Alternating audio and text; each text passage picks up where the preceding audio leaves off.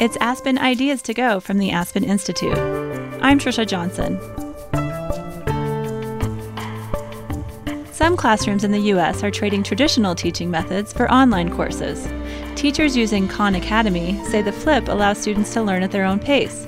Sal Khan founded the nonprofit academy that aims to provide free, world class education for anyone, anywhere.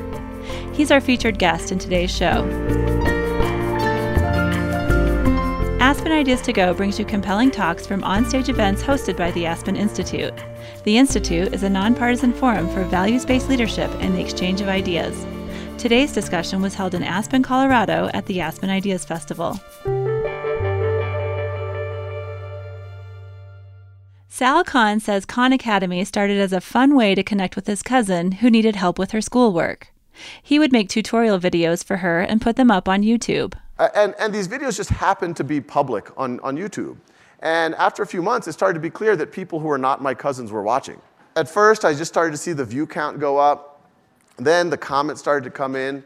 His interest in education began while he was an undergraduate at MIT.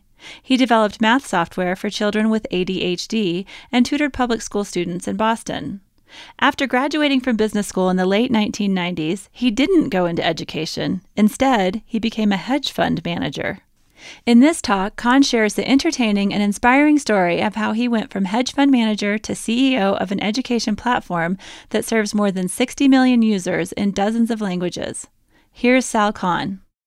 So, so I like to just start this, and this is a nice, uh, int- intimate crowd. Uh, you know, we're a nonprofit with the mission of a free world-class education for anyone, anywhere. We're often associated with a collection of videos that I started making for family members uh, over 10 years ago now. Uh, but what we'll talk about is one, it's much, much more than than that. Uh, Khan Academy is much more than me. The mission is much more than, than just Khan Academy. But it's all about students learning at their own pace, filling in gaps, uh, progressing, remediating what they need, or accelerating if they need to. You see, it, it goes well beyond math and science into things like the humanities. There's over uh, 30 subjects. And as was introduced, there, there's a lot of people using it now.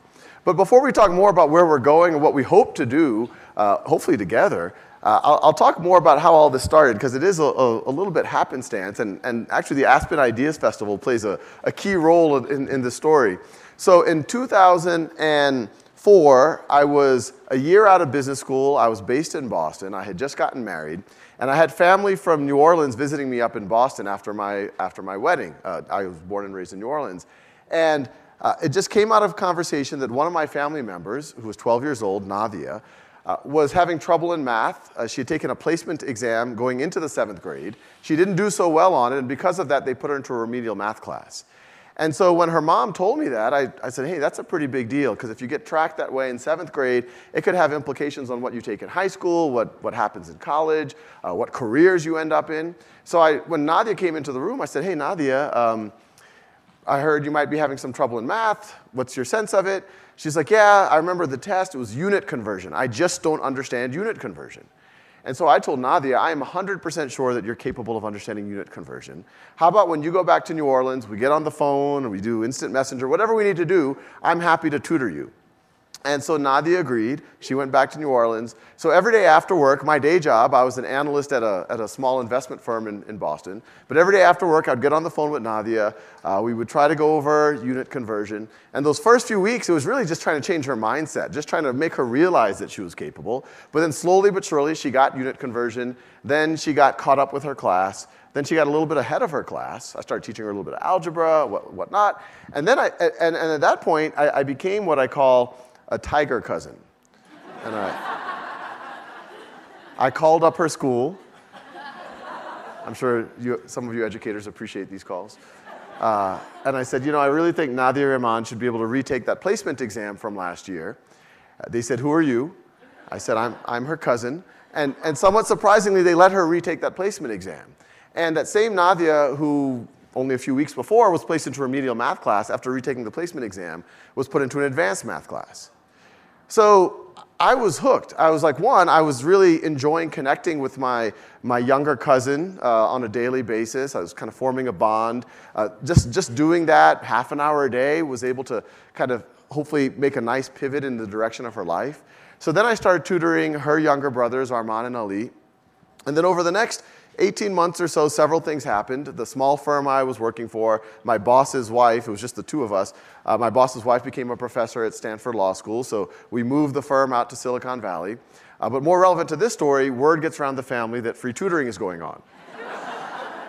and so I find myself every day after work working with about 10, 15 cousins, family, friends, uh, all, over the, all over the country. You know, I was getting on a kind of a conference line, and, and uh, uh and, and one thing I saw, well, one, it was much harder to do it with, you know, 10, 15 cousins, what I was just doing with Nadia. And, but I saw a consistent pattern that whether it was Nadia, Arman Ali, or all of these other cousins, even the ones that were pretty good students, A or B students, they all had gaps in their knowledge. And so I actually started writing some software for them. My original background was in software to help them remediate those gaps. And I was showing this off at a dinner party, November of uh, 2006 now. And all my friends knew that I had this crazy uh, project with, with my family. And I was showing off the software that I had made. And, and, and the, di- the host of the dinner party said, his name's Zulfi Ramzan, I have to give him full credit. He said, Hey, this is all cool, Sal, but how are you scaling up your actual lessons? I said, Yeah, Zulfi, it's tough. I, it's hard to do with 10 cousins what I was doing with one. And he says, I have an idea. Why don't you record some of your lessons as videos and upload them onto YouTube for your family? And I immediately said, No, that's a, a horrible idea. Uh, YouTube is for cats playing piano. it is not for serious mathematics. And uh, I, I, I, I went home that weekend. I thought about it more. I, I got over the idea that it was not my idea. And I, and I decided to give it a shot. And uh, you know, those first videos, I was just making stuff that uh, I, my, my cousins were asking a lot of questions about logarithms, adding fractions with unlike denominators, dividing decimals, whatever else. And I started putting it up there, and I started telling my cousins, hey, why don't you watch this at, at your own time? And that way, when we get on the phone, we can dig deeper and, I can, and we can explore a little bit more. And after about a month, uh, I asked them for feedback, and they somewhat famously and backhandedly told me that they like me better on YouTube than in person. And, and you know, it's, it's, it's, it's, it's worth thinking about what they were saying and what they were, were not saying. They weren't saying that they didn't appreciate me in their lives. They actually still liked the phone calls. They liked the fact that they had this connection with a family member, that someone was interested, someone was motivating them. But what they were saying, and even though it seems counterintuitive at first, it actually makes a lot of sense because we've all been learners. The first time that you're trying to learn something, something that you're a little bit intimidated by, it's actually stressful where you have a cousin, a teacher, a parent, no matter how no matter how non-judgmental they're trying to be, those, you, you, ask them, so, so why does A lead to B? And you say, oh yeah, yeah, it's really easy. You know, A leads to B, C, just look at this equation. It makes sense, right? And you feel pressure to say, oh, oh yeah, it, it, it makes sense. Uh, you, you, don't want them to, you don't want to waste their time. 12 hours later, when you're trying to do it on your own, you're like, what did they say? I don't fully get it, but now you get it at your own time, at your own pace, no judgment. Uh, if you're in algebra and you forgot some of your fifth grade math, no, no fear, no, you know, you can just do it. You don't have to be embarrassed. And so I kept going. Uh, and, and these videos just happened to be public on, on YouTube. And after a few months, it started to be clear that people who were not my cousins were watching. And at first, I just started to see the view count go up. Then the comments started to come in. And some of those early comments were just, you know, simple thank yous. And, and even that I thought was a pretty big deal. I don't know how much time y'all spend on YouTube. Uh, most of the comments are not thank you. They're a little edgier. but then the comments got more intense. Things like, um, you know, this is the reason why I didn't fail my algebra class. This was the reason why I now could feel like after retiring from the military, I can go back to college and become an engineer. I remember in those early days, this is now early 2007, I brought my wife over. I was like, this is incredible. Uh, there was a, a mother who, who wrote a message on, on YouTube to me saying, uh, both of my sons have a learning disability. This content you're creating is the only way that they're able to keep up with their, their class.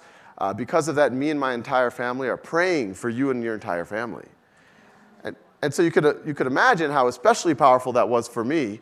You have to remember what I did as a day job. I was an analyst at a hedge fund. I was not used to people praying for me, at, least in that way. And, and, and so I kept going. You fast forward to 2009. And at this point, there was about 50, 100,000 people who were using the software and the videos on a monthly basis. And this was just kind of a side project. And I frankly had trouble focusing on my day job. It, it, was a great job, but I would wake up in the morning and I'd read these letters from people all over the world. I'd say, what else could I make uh, to, to maybe help some of these folks? And I was also still working with my, with my family. And so my wife and I sat down. We're like, it feels like there's something here. It feels like this could be a, a real entity. Uh, and so I set it up as a nonprofit, thinking the social return on investment is, is almost infinite, infinite here. And you know, anytime you, you do anything entrepreneurial, I'm sure there's many entrepreneurs in the room here, whether it's for profit or nonprofit, you almost have to have that delusional optimism that, oh, surely, you know, this could reach millions one day, and, and surely the social return is so significant, some philanthropist, whoever, uh, might support it. And my wife and I, we had essentially a, a savings for a down payment on a house that we hadn't bought yet, but we're like, okay, we could live off of this for, for, for about a year. Uh, so I, I, took that, that plunge with, with a little bit of that delusional optimism. And I think most entrepreneurs will tell you that you know, your first contact with reality is a little bit harsh. Uh, you know, I, I, was already talking to a lot of foundations, and, but after meeting four, meeting five, you're like, well, you know, this isn't exactly what we do. Our, our, our budget has been allocated for this year. And you could imagine after about four or five months of that, it got pretty stressful. Our first child had just been born. Uh, we were digging into our savings about $5,000 a month. Uh, I was getting a few hundred dollars a month off of PayPal from just people donating $10, $15. If it was any of you, thank you. Um, but, but it, was, it was really stressful. I, I remember, you know, May 2010, I mean, I would wake up in the middle of the night in a cold sweat. What have I done to my family? I had a great job. Um, you know, other family members were, just, some of them weren't as supportive. They didn't know what to make of. They thought kind of Sal has kind of flaked out, making YouTube videos for a living. Uh, and, and, it was, frankly, in one of those, those darker moments uh, all of a sudden, I, I saw the, a $10,000 donation come through. And so I immediately see who it is. Her name is Ann Doerr. And I saw that she, she was local in the neighboring town. She was in Palo Alto. We were in Mountain View. And so I immediately email her and I say, Thank you so much for this incredibly generous donation. This is the largest donation that Khan Academy has ever received. If we were a physical school, you would now have a building named after you. And Ann immediately emailed back and says, Well, I use your site. Not only my daughters use it, but I also use it myself to understand finance and economics. Uh, and, and I see that we're local. I would love to meet and learn more if you have time.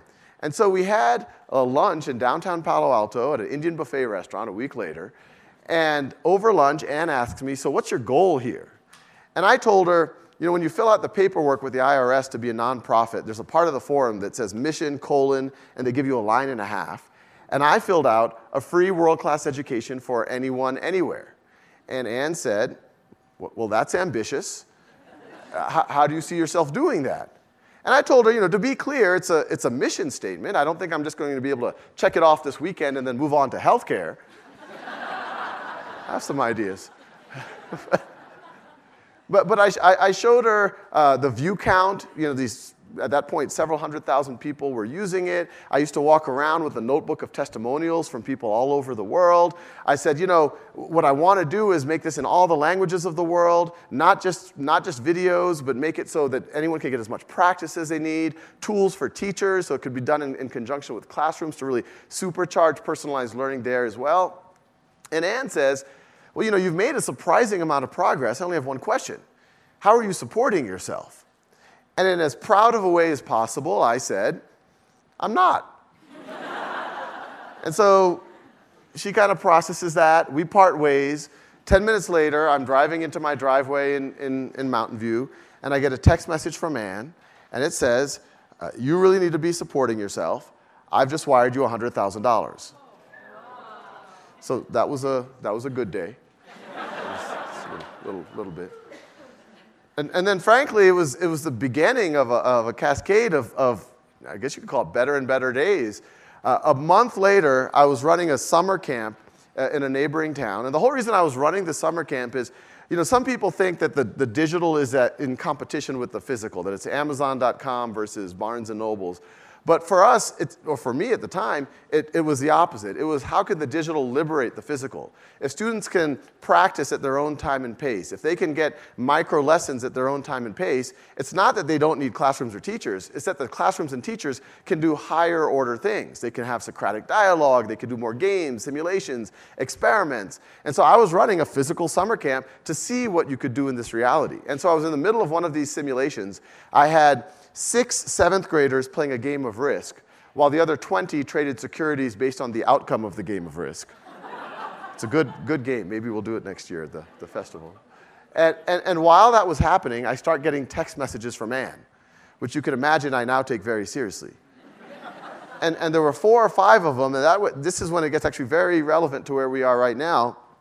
Ann wrote, uh, I'm at the Aspen Ideas Festival. I'm in the main pavilion.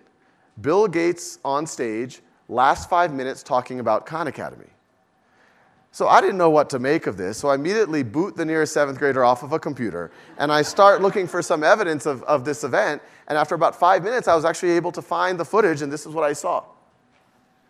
There's a new website that uh, I've just been using with my kids recently called Khan Academy, K H A N. Just one guy doing some unbelievable 15 minute tutorials. My favorite vignette is that guy, uh, Salman Khan. He was a hedge fund guy uh, making lots of money, and he quit to do these little web videos. And so we have moved, I'd say, about 160 IQ points from the hedge fund category into the uh, uh, teaching uh, many, many people in a leveraged way category. So, you know, that was a, that was a good day, uh, the day that his wife let him quit his job. So, so you could imagine what I, I mean, I, when I saw that, I was literally shaking. I, I, was, you know, is this real? Is this really happening? I actually got nervous. You know, that, that was for Nadia, not, not for Bill Gates. Uh, and, and, and then I, I, went home that, that evening. I showed my wife that footage, and I mean, Bill Gates is talking about her. And, and, and, I, and I said, you know, what, what do I do now? Do I call him? assuming he's not listed. And they, they, they left me in that, that limbo state for about two weeks. Two weeks later, I'm in my walk in closet, about to record a video. Uh, that, that, that was where, that was Khan Academy headquarters at the time. And uh, I, my cell phone rings. I see it's a Seattle number. I, I answer it. Uh, hello? Hi, this is Larry Cohen. I'm Bill Gates' chief of staff. Uh, you might have heard that Bill's a fan. Yeah, I heard that. And if you're free over the next few weeks, we would love to fly you up to Seattle and learn more about maybe ways that we could, we could work together or maybe support what you're doing. And I was looking at my calendar for the month. completely blank. I says, yeah, maybe Wednesday. I got to cut my nails, do some laundry, but I think I can, I can meet Bill. Uh, so we had that meeting, and it was eerily similar to the meeting with Ann. What would you do with more resources? I said, well, yeah, it's all about personalized learning. It, you know, uh, if we let students learn at their own pace, any student can pretty much learn anything. Tools for teachers, internationalize, uh, languages of the world. And so all of a sudden, and at around the same time, folks from Google reached out and said, what would you do with more resources? It turns out that a lot of them had been using Khan Academy with their own children. And so all of a sudden, in fall of 2010, uh, Google and the Gates Foundation became the first major donors for Khan Academy to become a, a real organization, get office space, start hiring up a team. And what we immediately started really investing in was that software that I started working on for, for my family. And what you see here are screenshots from our mobile app of what a student might see in, say, an Algebra 1 class uh, as they're progressing through learning about taking a slope. And what you see on the left is, um, you know, just how, how, what is a slope? How do you calculate a slope? And the way it works on Khan Academy is a student would essentially has unlimited practice there until they really master that concept. And then they might move on to another concept that builds on that. So, for example, like that second one where you're graphing the equation of a line, but you need to know what a slope is. And then once you've mastered that, you get as much practice as you need, then you would move on to like, okay, well, here you're graphing a systems of equation. And what I just described on some level is common sense. It's the way that you would play a video game. You, in a video game, you, you keep working on level one, and only when you beat the boss, you beat level one, you go to level two. It's the way you learn a music, musical instrument. You really practice mastering the first piece, and then you move on to the next one and you build on it. But what we point out, this is not the way that a traditional academic model, the one that most of us grew up in, is architected. In a traditional academic model, you, you group students initially by age in, in kindergarten, and then later on middle school age and perceived ability. That's what was happening to Nadia and you move them all together at a, at a set pace. And what will typically happen, let's say we're all in a, well, let's say we're in, a, in an Algebra 1 class. Uh, the teacher will give us a lecture on slope. Uh, then we'll go and do some homework. The next day we'll review that homework. Then there'll be another lecture, homework, lecture, homework. That'll go on for about two weeks. And then we'll get a test. And on that test, I might get a 70%, you might get an 80%, you might get a 95%. And even though that test has identified gaps, I didn't know 30% of the material that happened to be on the test. That A student, she didn't know that 5% she didn't get right. Might have been a careless error, but it might have been something, something really important. What happens when you have a zero slope or a vertical line? And despite identifying those gaps, the whole class then has to move on to the next concept pretty much building on those gaps, expecting me, who couldn't calculate 30% of the slope, to now think about graphing lines or graphing curves or, or, or, or whatever else. And to appreciate how absurd that is, uh, imagine if we did other things in our life that way. Say, home building. so you, you, you bring the contractor in, and you say, We're told by the state we have two weeks to build the foundation. Do what you can. So the contractor does what they can. Maybe it rains, maybe some of the supplies don't show up. After two weeks, inspector comes and says, All right, that part's not quite up to code. Concrete's still wet over there. I'll give it an 80%. And so the, con- the contractor says, Great, that's kind of a C. Let's build the first floor. Same thing. We got three weeks, do what you can. Inspector comes after three weeks. Oh, it's a, it's a 90%. Great, let's build the second floor, third floor. And while you're building the third floor, the whole structure collapses. And if your reaction to that is the reaction that we typically have in education, you're like, oh, well, maybe we needed a better, pro- maybe we needed a, a better contractor, or maybe we needed better materials, or maybe those materials aren't even cut out to build a four story building. But what was really going on is that you had a, a, a bizarre process. You're artificially constraining when and how long you have to do something, pretty much ensuring a variable outcome. You take the trouble of identifying the, the gaps, but then you completely ignore them and then you build on top of them. And so this idea of mastery learning, which, which is what we've kind of inadvertently fallen into, but it turns out it's the oldest form of learning. And there's literature on it from Benjamin Bloom from the 70s and 80s that actually you can get two sigma improvement, two standard deviation improvement, if students are allowed to fill in their gaps, move at their own pace. It also leads to another interesting question is all of us, either personally or people in our families or our friends, have experienced this this notion of, of hitting walls, of a student getting into an algebra class and all of a sudden nothing makes sense, or calculus class. And a lot of times society kind of says, oh, well, maybe they're just not cut out for calculus. Maybe they're just not cut out for physics. But what we're seeing more and more is no, it might have not have anything to do with that. It's just that because they've been pushed along, accumulating those Swiss cheese gaps the entire time, that by the time you go to algebra, you have that Swiss cheese gaps in negative exponents. You see the negative exponents in a, an equation. There's no way that you're going to learn it, no matter how bright you might be. And so, to uh, appreciate what this looks like in classrooms, it's students letting stu- it's teachers letting students all learn at their own pace. And what I'll show you is some of the energy that we've been seeing in classrooms lately. Uh, especially this, uh, the, this video footage you're going to hear is around a, a back to school learning challenge, but it's really around this idea of letting students learn at their own time and pace and kind of exercise their agency over their learning. The LearnStorm Progress Tracker is a must. It is the centerpiece of the excitement. If I forgot to do the tracker, oh, they're gonna remind me. 15 minutes before the end of class, Miss Grubbs, can you do the tracker? Let's see how much progress we made. And what the tracker does is the numbers just start going up and up. And so then they start clapping. Oh, oh. And then they start jumping up and cheering. And as it goes and it goes and it goes. They're like, oh, I hope we got this score. I hope we got this score, you know, tapping the pen, you know. And the score is.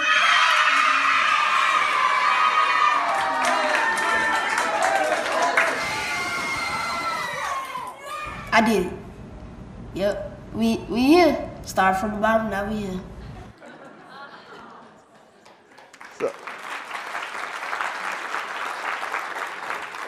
so, so one of the exciting things that's developed over the last four or five years is uh, about, about five years ago, uh, David Coleman, president of the College Board, at the time the new president of the College Board, uh, he, he decided that the SAT had to be much more connected to what students are learning in school. When many of us took the SAT, it was kind of this separate thing. It was almost approached, as, approached kind of like an IQ test.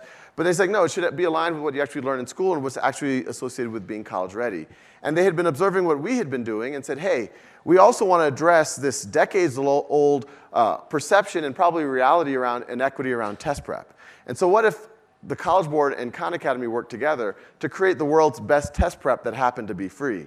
And for us, the world's best test prep means kind of addressing this, you know, test prep is almost a bad word sometimes. It's like, hey, you know, fake it. Uh, this is how you, uh, you game the system versus actually learning the skills. Well, what we want to do is no. The reason why you're not able to get that SAT question right is because you have gaps in your knowledge, and we actually want to teach you that material. And not only will that make you do better on the SAT in reading or verbal or in writing, but it'll allow you to succeed more in college. And so this next video is a, is a news clip that came out in this on a little, about, a little over a year ago. Today is the last day students around the country will take the SAT in its current form. That's because starting in March, a new test with lots of changes will be there for high schoolers. Here's NBC's Ann Thompson. I wanted to start my own business specializing in robotics. I think I'd like to be a chemist. The first hurdle to achieving those dreams, the SAT. Today is the last day students will be offered the test in its current form. The new SAT promises to be quite different. All high school students like Amelia Teneo and Minkailu Kanute now also have access to free online tutoring from the Khan Academy. The software itself acts like a tutor. It shows you, hey, you should probably work on this. Complete with points and badges. And once you get to like the more advanced stuff, you get like really cool badges. Sounds yeah. like a video game. Yeah, exactly. Yeah. What's this question asking? Students have been practicing for months with sample tests meant to mirror the new SAT exam beginning in March. And how have you done on the mock SATs? I, I have done well. Um, by the time that I went to Mach 2, I boosted my my scored by like by 200 points. Building confidence along the way to achieve new possibilities in the future. For today, Ann Thompson, NBC News, The Bronx. So, so what's been exciting about that partnership, it, it, it's now, you know, this, the, the free thing uh, is, is now the thing that's most used. It's being used more than all of the rest of paid test prep combined, over 60% of students who take the SAT are now uh, in, engaging with this. But what's been really cool is that we've been able to start doing efficacy studies in ways that would have seemed like science fiction uh, even 10 years ago, where the PSAT, which roughly 80% of American students take in, in 10th or 11th grade, when many of us took it, it was just kind of this random test. And if you did well, you might get some scholarships or whatnot, but it was kind of a random test.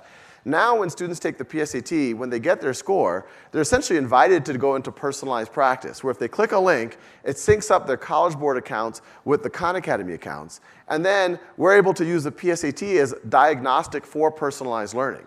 So we, the, the software in Khan Academy knows, hey, you, you, you know this type of math problem, but this type is difficult. You're comfortable with this type of reading comprehension, but this type is difficult. And then we can do weak point training. And what's really cool is if a student gives permission, we can then track their progress from the PSAT through Khan Academy to the SAT and see and, and learn about efficacy. And what was really cool is the first study we did like this was with 250,000 students, uh, which is two or three orders of magnitude larger than most education studies. And we saw that 20 hours of practice resulted in twice the expected gain that you would see from 10th grade to 12th grade. And we didn't make it as public, but it turns out that it keeps going. There are students who, who spent 30, 40 hours, which isn't a lot if you're thinking about over a year and a half or, or two years, and they saw multiple grade levels of improvement. And so here are just other um, efficacy studies that have been going on. I just mentioned about the SAT one. We had a big Idaho study where we saw uh, the students who completed who completed their coursework or in parallel on Khan Academy saw 1.8 times as much gains. There's this study in Brazil where when the classroom swapped out one class period a week for personalized learning, they saw 30% more gain uh, than, than expected. And so you can imagine, just, you know, you saw a little bit of video footage of Brazil before, and then I just mentioned the Brazilian efficacy study. Most of what I've just talked about is, is, is, the, is the developed world, the English speaking world. A lot of y'all might be wondering, what about the rest of the planet? And these are all pictures of Khan Academy being used in, in various parts of the planet, and, and they're all cool stories. Uh, but probably the neatest one is in the top right there. Uh, you know, I used to give talks like this and say, who knows, maybe one day it will be used in Mongolia, just imagining like the furthest place on the planet. And then a few months later, I got an email from Mongolia. And it was from the young girl in the top right. Her name uh, was Zaya, and she was 16 at the time. And she wrote, uh, you know, I've been using Khan Academy. Uh, it's really valuable. And she had a link, which was a, kind of a video testimonial. And I click on that, and she talks about how much she enjoys it. And I immediately assumed that she must be middle class or upper middle class her English was quite good. She clearly had access to the internet. But then I read the text of her email more closely, and it turns out that there was a group of engineers from Cisco Systems who were using their vacation time to go to Mongolia and set up computer labs with internet in orphanages. And what you see in the top right, those are the orphan girls using Khan Academy, and, and Zaya was one of those orphans. And that by itself was like a kind of a mind blowing concept to me. But what's even cooler is over the next two years, after Zaya graduated from high school, she became the top contributor to Khan Academy in the Mongolian language. So she started becoming the teacher for her country, uh, uh, starting off as a, as a 16 year old orphan. Another fascinating story that came out about a year and a half ago, uh, and I, I, I, came into the mix. Well, it, it, it turns out about seven years ago, uh, there's this young girl, Sultana. She was 13 at the time. Taliban takes over her town in Afghanistan and forbids all the young girls from going to school. And I mean, it's, you know, they're threatened with violence, acid burning, I mean, horrible stuff. So Sultana doesn't go to school. She's lucky enough that her brother in law sees that she's bright and gets her a computer and, and, an internet connection. And so she uses that computer, but, and she had, you know, most of her day was household chores and cooking and cleaning. But she, whatever time she had, she would stay up in the middle of the night. She wanted to teach herself English. She teaches herself English off the internet, which is a little bit scary, but it, it, it worked for her. And then she, she was obsessed with learning English and learning more. She told a family member who was going to, to Pakistan, hey, can you get me some reading material in English? And so he gets her a Time magazine in English that happened to have an article about Khan Academy in it. And so she's like, this is what I need. And so she spent every free moment she could on Khan Academy.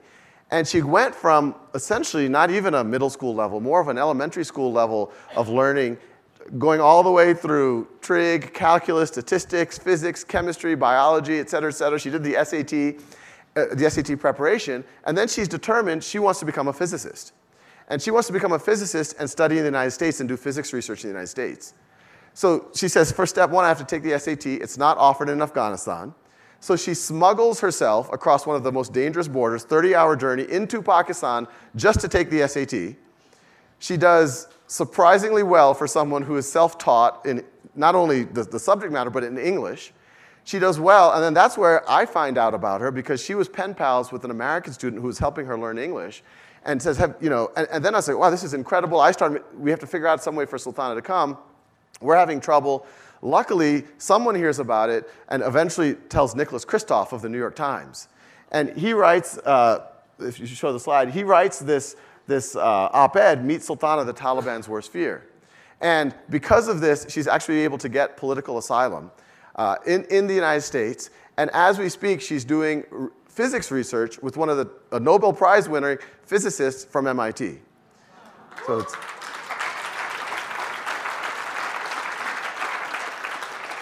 So, uh, you know, uh, let's see the next slide. And so you can see here, you know, these are screenshots of, of all the various international portals. There's over 30 of these now. And so you can imagine international is, is, is a pretty big deal. And just to get a sense of, of what at least the videos feel like internationally, and remember, we're much more than, than the videos, I'll show you this montage. Me comí dos cuartos de pizza. L'hypoténuse commune, ok. Si, 13, 15 और मैं इस हाथ से इस block को धकेलने की कोशिश कर रहा हूँ इस डायरेक्शन में توجد قطعتين من معدن النحاس والزنك P R به توان دو ضرب داره. כי הנקודה שבה שוק הסיום של הזווית חותכת את מעגל היחידה. ili muweze kuelewa na kuweza into yokuqala kufuneka siyazi kukuba kubani 16 bölü 16 1'e eşittir. Muitas e muitas e muitas outras coisas importantes. I'm Zaya from Mongolia. Your videos are So interesting and funny. Make more lessons.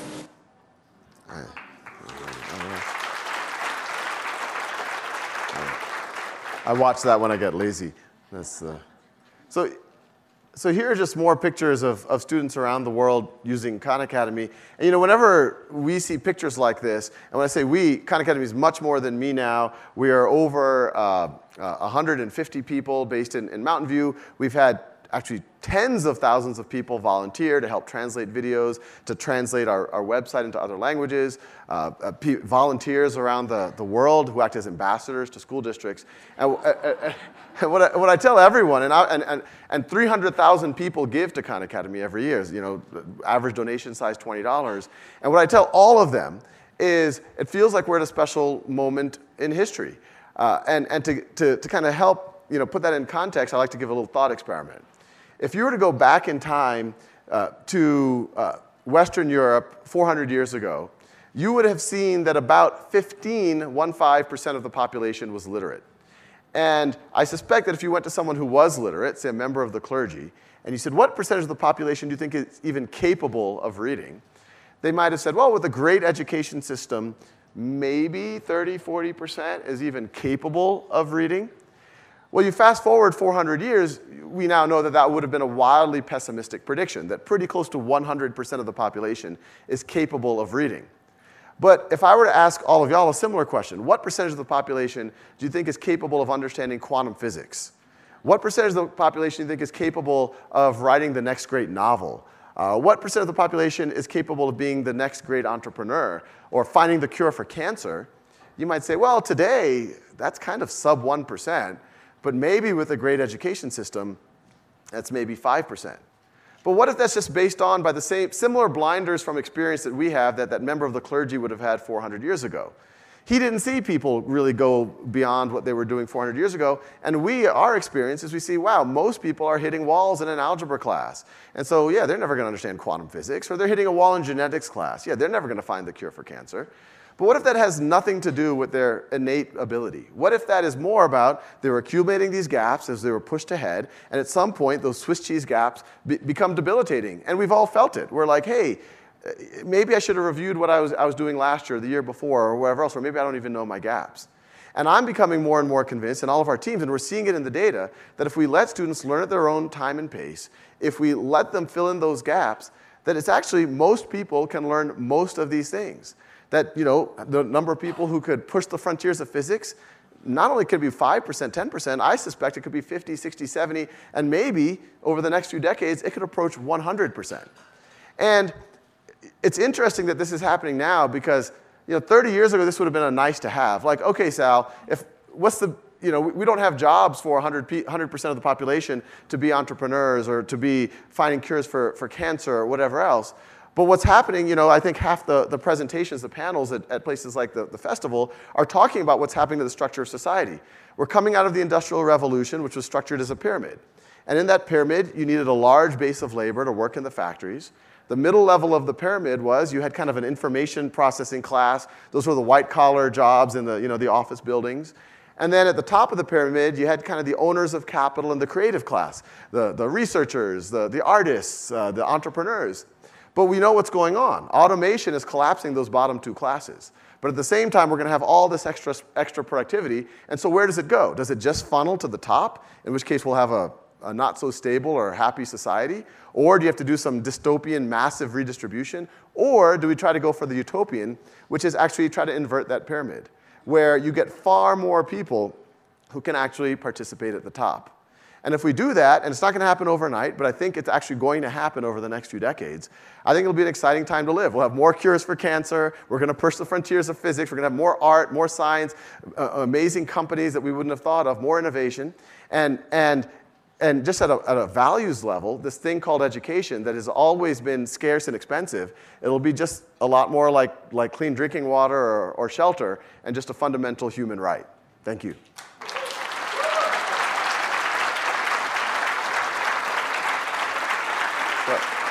I.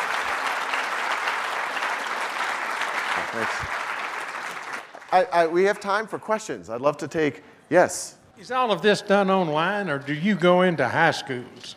Online is where all of the tools and all of the content are. But as I mentioned earlier, like we don't view this as like, hey, you do this instead of high school. The ideal scenario is that this is done in conjunction with a physical school. So we do have a team that's going to districts, going to different schools. To like uh, Long Beach, in Cal, in, which is a, a part of you know Greater LA, that's like a major district that we've been working very closely with. Uh, Detroit, uh, uh, Chicago Public Schools, these are all uh, Orlando, Greater Orlando Public Schools. These are all major districts that we've been working closely with to understand how it can be better leveraged inside of schools. But those aren't the only ones. I mean, you saw there's, I think, 50,000 students in, in Brazil using it in classrooms. We have, we're working with ministries of education in India. We're working with ministries of education, the Minister of Education in, in, in uh, Mexico and in Peru. So we we, we're, um, for us, it's both. The tools we're creating are virtual, but we're, we're trying to figure out how they can best be leveraged in a physical environment. How do we get this into one of our high schools like we're in Louisiana? Yeah. Oh, we're- in Louisiana. I'm from Louisiana. Oh, Shreveport. Yeah, yeah. I, you know, it's the, the you can, one. I wouldn't be surprised if the the math teachers or the very the science teachers already know about it, and so there might be a couple of blockers. There might be technology access. That's something that we've seen improve dramatically over the last um, five years. Uh, But you know, so anything you could help there. If there's local corporations who can help out there, that'd be huge. Um, sometimes it's it's just building awareness. You know, even if even if uh, they're not able to make the shift to use it in the classroom immediately, but it would be great if folks like yourself were to advocate for that. Uh, there's ways to, you know, how can you let, at least let the parents and the students know that it's available for them, that it's, you know, this is a free tutor. It's, it's not, there's no catch here, there's no ads, there's no upsell, it's free, it's nonprofit. Um, so yeah, I think it's, it's building awareness.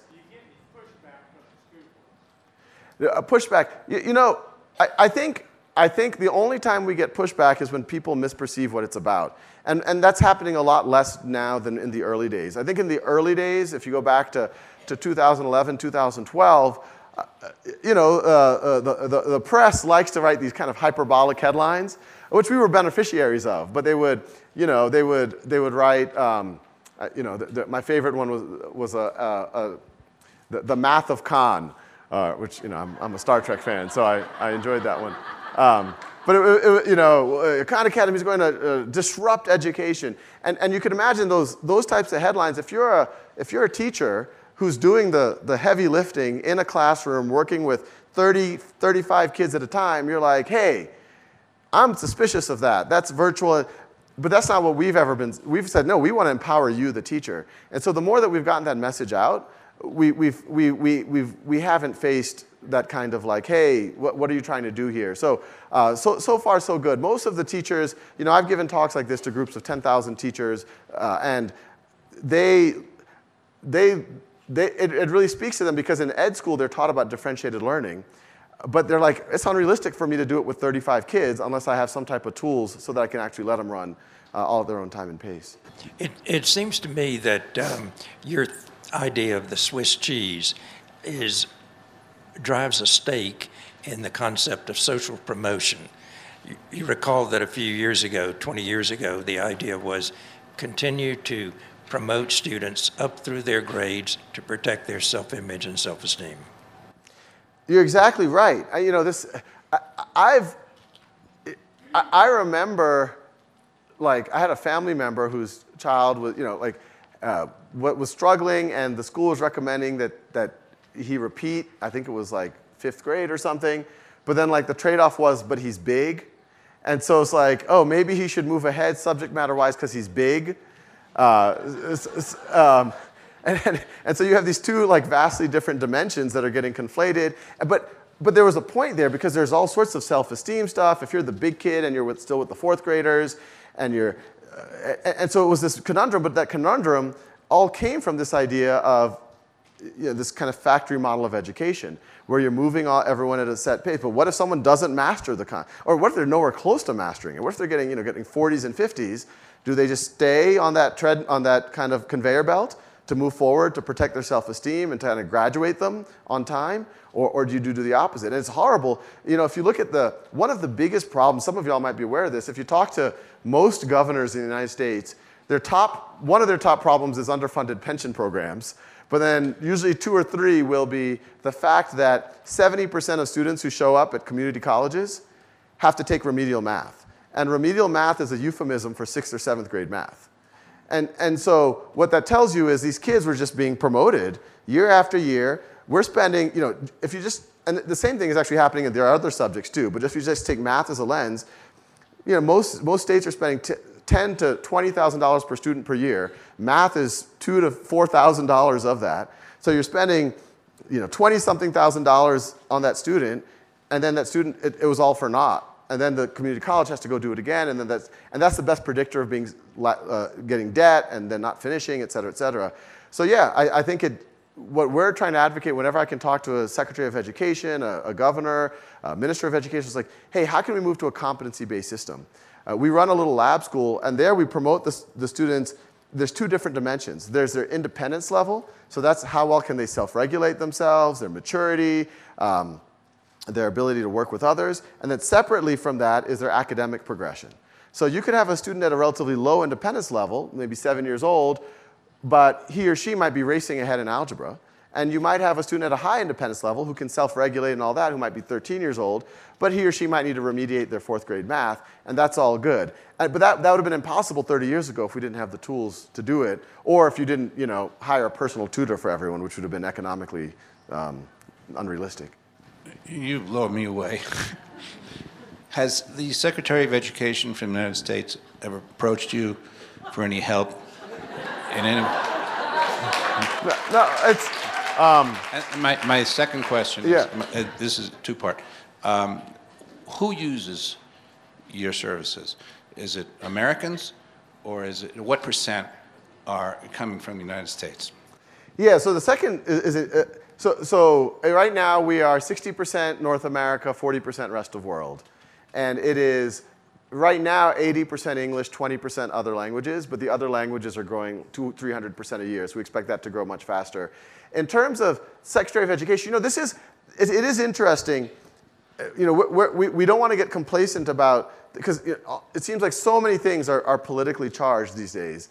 But you know, I have to. I, I haven't. I haven't talked to Secretary. De, I can never know. Is it DeVos or DeVoe? I don't know. Uh, but but I I, I, I, I, I I haven't engaged with her as Secretary of Education. But it's actually the first time I met her was actually in the the, caf, the, the, the cafeteria here. I think it was at the Aspen Ideas Festival uh, four years ago, where she was trying to do some initiatives in Michigan. And you know, at Khan Academy, we stay out of kind of the the hot the the, the issues of you know, school pro, pro vouchers, anti vouchers, class size. You know, we're like, y'all figure that out. Whatever the resources, we want to help you optimize that. And what we found is whether it was the Obama administration or the Trump administration, I've given essentially this talk uh, to uh, the Democratic uh, House caucus and to the Republican House caucus, and it resonated equally with both sides. And so I, I think you know these ideas of mastery learning, competency-based learning, uh, pathways for either to supercharge your classroom or for anyone on the planet to be able to recognize their, their potential. Uh, I think this speaks to, to, to almost everyone. I mean, it's hard for people to argue with a, you know, a true meritocracy where you're really uh, giving people the opportunities to, to, to prove themselves. Uh, but no, we haven't interfaced. We haven't interfaced yet. And the U.S. is interesting because the, at the federal level, there actually isn't a lot that, you know, the federal government can kind of create incentives for states to do things, but most of it is really at the state and the district level. Hi, uh, first off, I just want to say thank you because I used your videos a ton in high school and they were extremely helpful. But now that I'm in college, I was wondering, uh, perhaps a bit selfishly, if you had any intention to move into uh, university curriculum and start really focusing heavily on that.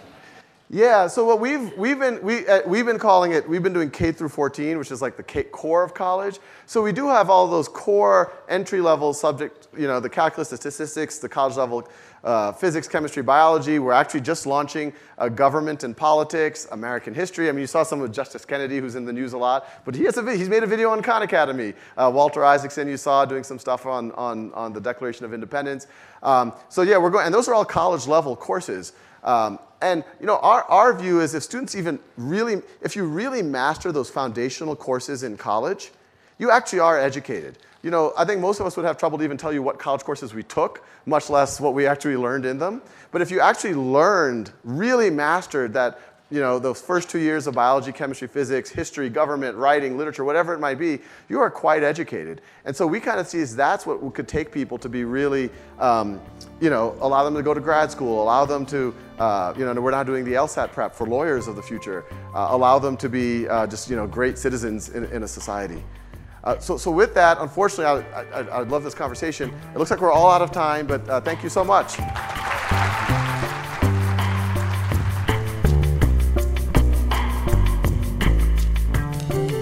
Sal Khan is founder and CEO of Khan Academy. He also founded Khan Lab School, a nonprofit laboratory school in Mountain View, California, where he teaches seminars in the humanities and sciences. His book is One World Schoolhouse. Make sure to subscribe to Aspen Ideas to Go wherever you listen to podcasts. Follow Aspen Ideas year round on Twitter and Facebook at Aspen Ideas. Today's show was produced by Marci Krivonen and recorded by our team at the Aspen Institute. The Aspen Ideas Festival programming team is Kitty Boone, Keeleen Bretman, Katie Cassetta, Libby Franklin, Brett Howley, Jamie Miller, and me. Our music is by Wonderly. I'm Trisha Johnson. Thanks for joining me.